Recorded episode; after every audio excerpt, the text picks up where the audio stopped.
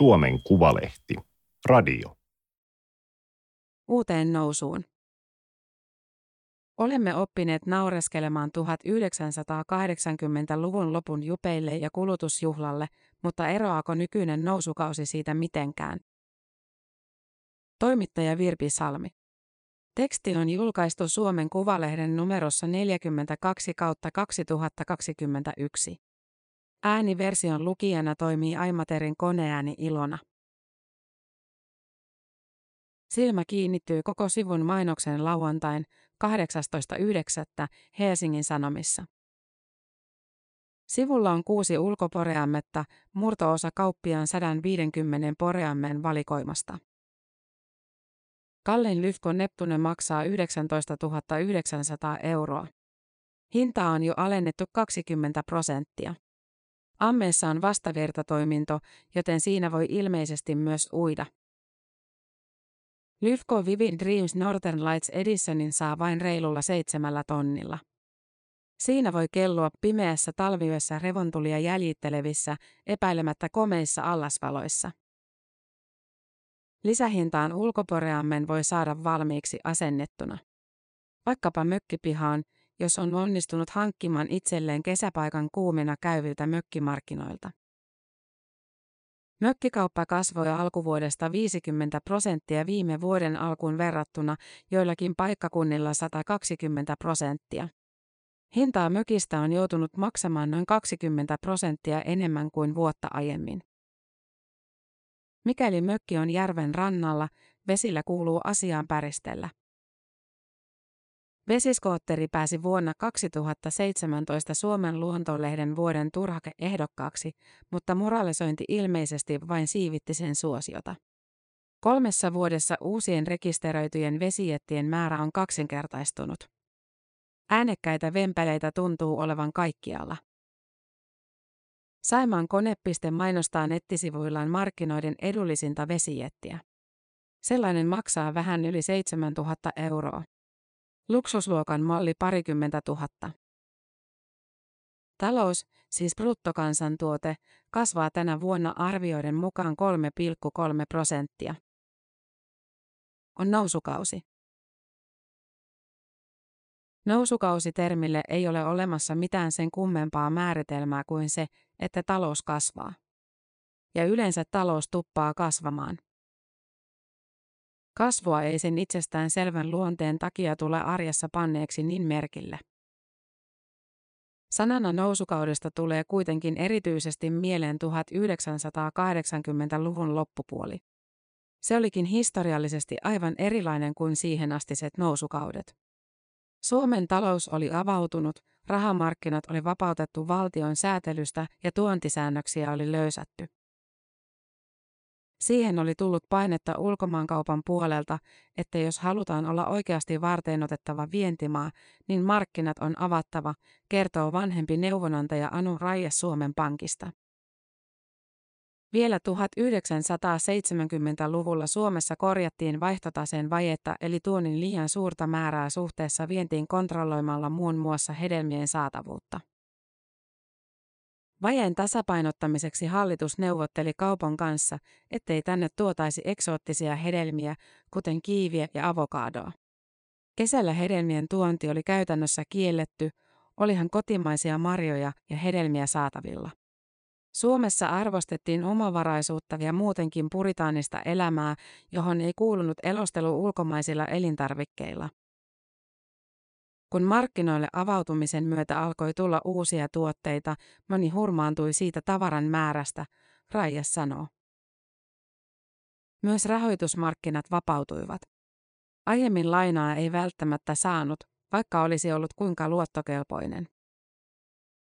Suomen Pankki määritteli pankkiryhmittäin, paljonko kukin pankki sai myöntää lainoja vuodessa.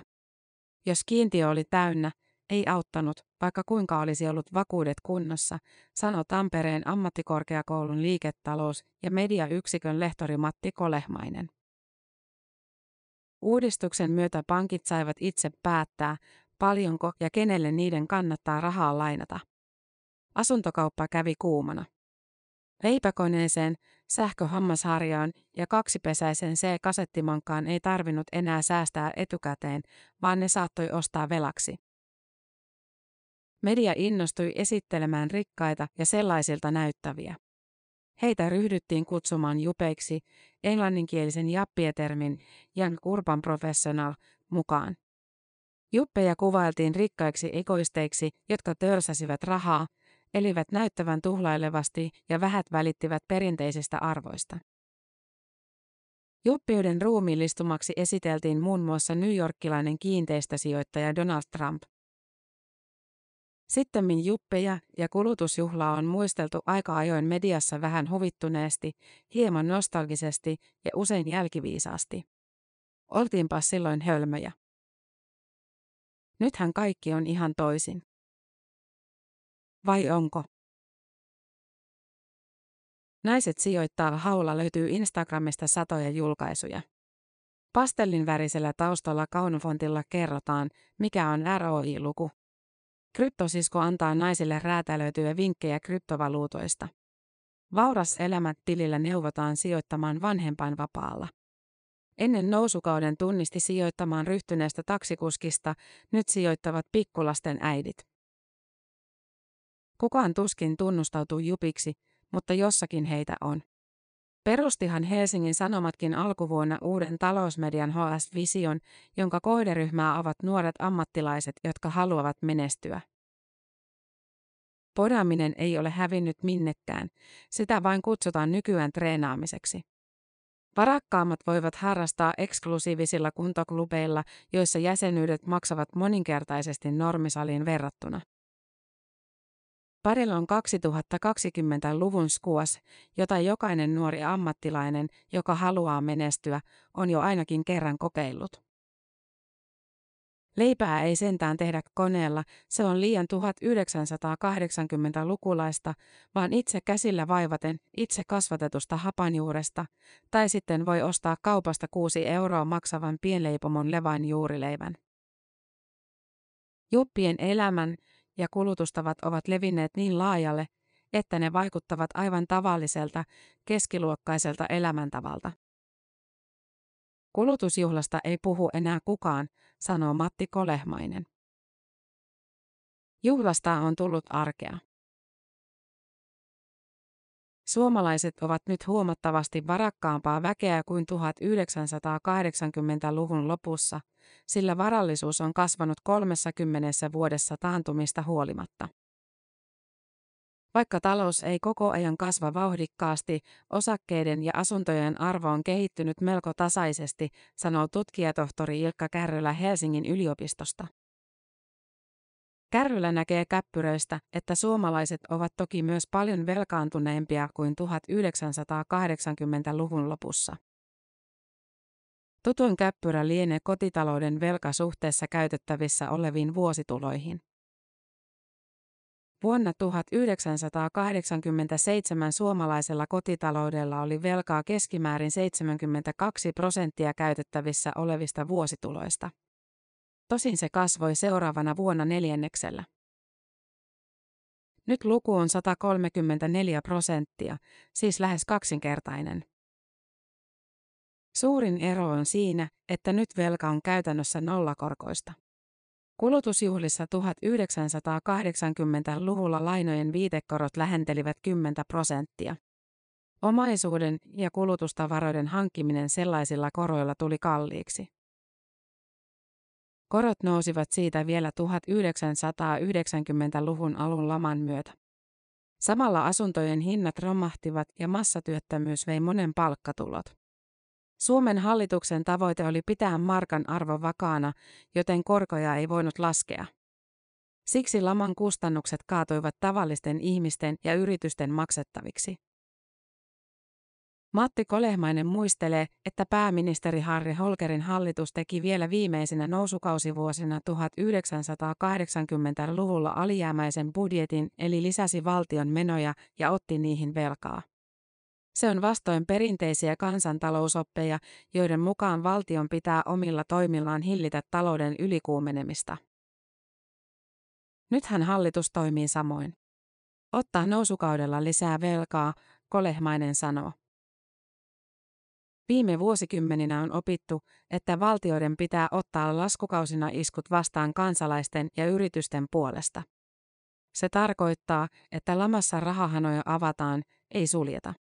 Keskuspankki laskee korkoja silloin kun on tiukkaa, ei nosta niitä.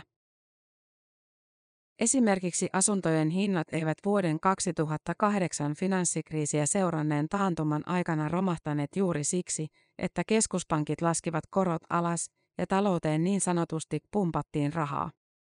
Omaisuuden arvo säilyi. Opittiin myös, että pankkien ei kannata antaa toimia pelkän oman harkinnan varassa, vaan niitä kannattaa säännellä.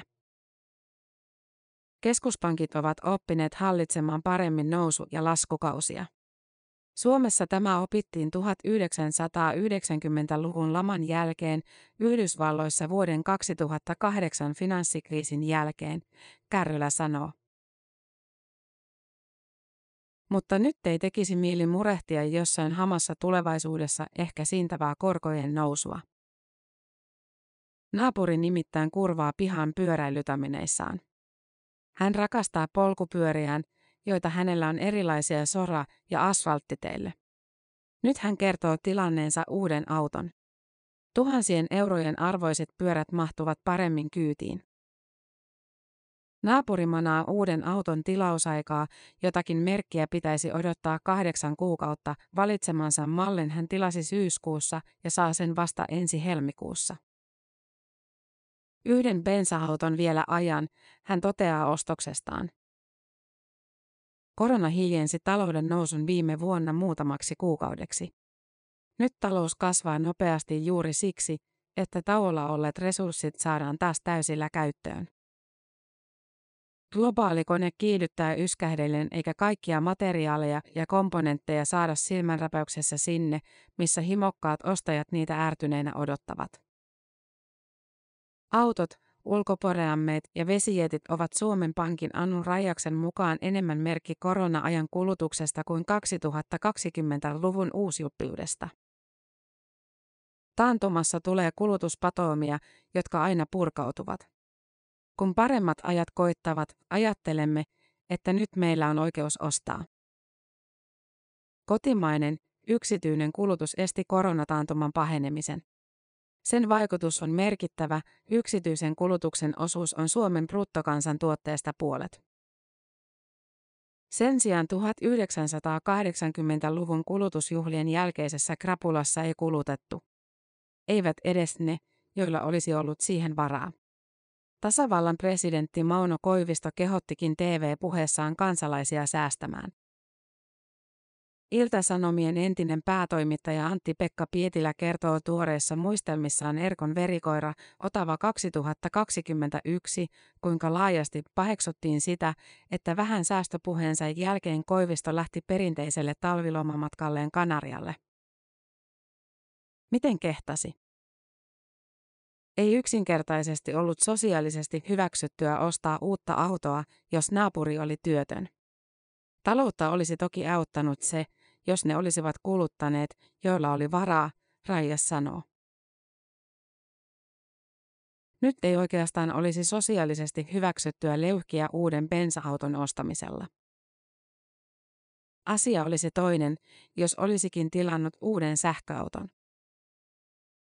Nyt eletään ihan samanlaista kulutusjuhlaa tietyssä mielessä kuin 1980-luvun lopulla, mutta se osataan verhota paremmin hyväksyttävämpään muotoon, sanoo taloussosiologian professori Pekka Räsänen Turun yliopistosta. Halutaan näyttää varallisuutta ja rikastumista, mutta liitetään se kulttuurissa yleisesti hyväksyttävämpiin ilmiöihin, kuten ympäristöön, ekologisuuteen tai tasa-arvotietoisuuteen. Oman henkilökohtaisen kulutusjuhlan viherpeseminen on länsimainen ilmiö ja Räsäsen mukaan pisimmälle vietyä juuri Pohjoismaissa ja esimerkiksi Saksassa. Näissä yhteiskunnissa on siihen mahdollisuudet ja varaa. Räsäsen mukaan arvot kuluttamisen takana ovat samalla lailla itsekkäitä kuin 1980-luvulla. Yksilölliset näyttämisen tarpeet ovat vain menneet yhä pidemmälle. Siihen on osallisena media niin kuin oli silloinkin, nyt vanhan massamedian sijaan sosiaalinen media, joka korostaa yksilöllisyyttä vielä lisää. Siellä esimerkiksi uuden sähköauton tilaamisen voi saada näyttämään keskakuluttamisen sijaan ympäristöteolta. Kotimaan lomamatkailu on lähes hyvän tekeväisyyttä, siinähän jätetään lentämättä ja tuetaan kotimaisia matkailuyrittäjiä. Sosiaalisessa mediassa joukot myös valvovat yhä tiukemmin, että kuluttamisen näyttäminen on oikeaoppista. Menestyminen puetaan vihreän kasvun puheeseen ja ollaan äärimmäisen suvaitsemattomia vääränlaisia menestymisen esittämisen tapoja kohtaan. Jos haluaa esiintyä julkisuudessa rikkaana, pitää olla niin kuin Supercellin tyypit, Räsänen sanoo ja viittaa peliyhtiö Supercellin perustajiin. Heidät esitetään julkisuudessa hyvin rikkaina, koska ovat kaikkien aikojen parhaita veronmaksajia. Räsästä huvittaa, miten röyhkeästi eettinen tai ympäristönäkökulma niputetaan asioihin, joihin se ei millään tavalla liity. Jos nyt ajattelee vaikka niitä sähköautoja. Maailmanlaajuisesti sähköstä tuotetaan yhä 70-80 prosenttia uusiutumattomilla luonnonvaroilla. Nousukausi syntyy, kun talouteen tulee lisää resursseja. Niitä voi tulla parantuneesta tuottavuudesta eli siitä, että pystytään tekemään enemmän ja tehokkaammin. Tai on tehty teknologisia innovaatioita, kuten Nokia teki Suomessa 1990-luvun puolivälin tienoilla. Tai siitä, että väestö kasvaa, kuten sotien jälkeisessä Suomessa. Nousukausi voi tulla myös siitä, että pankeista saa rahaa helpommin, kuten 1980-luvulla. Silloin talous kasvoi parhaimmillaan viitisen prosenttia vuodessa. Kasvuprosentit ovat 2000-luvulla hiipuneet eikä vuoden 2008 finanssikriisin jälkeen ole päästy 1980-luvulla 5 prosenttia. Digiteknologian kehityksestä saadaan vielä jonkinlaista talouskasvua, mutta vastaavaa ei ole näkyvissä kuin 1980-luvulla, jolloin monilla oli hyväpalkkainen työ valmistavassa teollisuudessa, Ilkka Kärrylä sanoo. Nyt kun tuottavuus on jo erittäin korkeaa, on vaikea saada aikaan samanlaista kasvua keksimällä suurille ihmisjoukoille entistä tuottavampia töitä tai tehostamalla olemassa olevia. Tämän vuoden reilun kolmen prosentin talouskasvu on eräänlainen valennousukausi, joka hiipuu ensi vuonna, kun resurssit on taas saatu täyteen käyttöön. Tosin, Kärrylä muistuttaa, talous oli 2000-luvulle ihan hyvässä kolmen prosentin kasvussa vuosina 2016-2017. Juuri ennen koronaa oli tiputtu alle kahteen prosenttiin. Toisaalta viime vuonna koronataantumassa miinuksella oltiin vain kaksi kuukautta. Matti Kolehmainen kutsuu sitä pieneksi montuksi erotuksena 1990-luvun lamasta, jolloin kynnettiin syvällä. Talouden kehitystä on totuttu esittämään ylös tai alaspäin syöksyvillä tai siksakkaavilla viivoilla. Mutta ympyrähän se on, Kolehmainen sanoo. Tämä oli Suomen Kuvalehden juttu uuteen nousuun. Ääniversion lukijana toimi Aimaterin koneääni Ilona.